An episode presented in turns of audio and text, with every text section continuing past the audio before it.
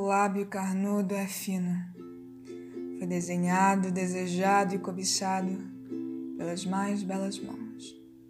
As mãos que criaram vida, deixando gosto viciante na língua de quem provou a obra.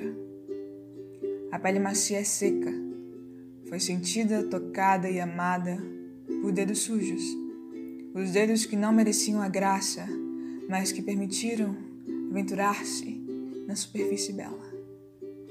Eu quero te sentir de novo. A nuca cheirosa é sensível. As belas mãos te criaram para responder aos meus toques.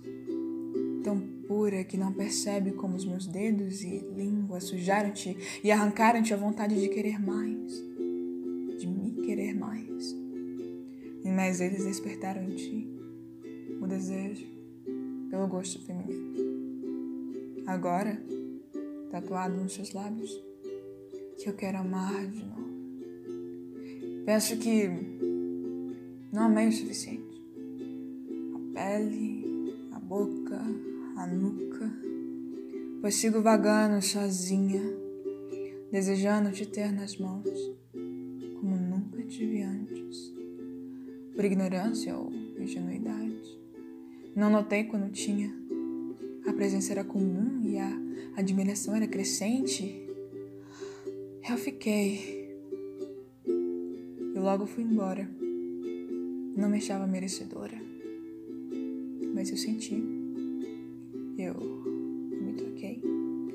E eu chorei. Pela confusão que te larguei dentro, pela falta que tu me fez no íntimo.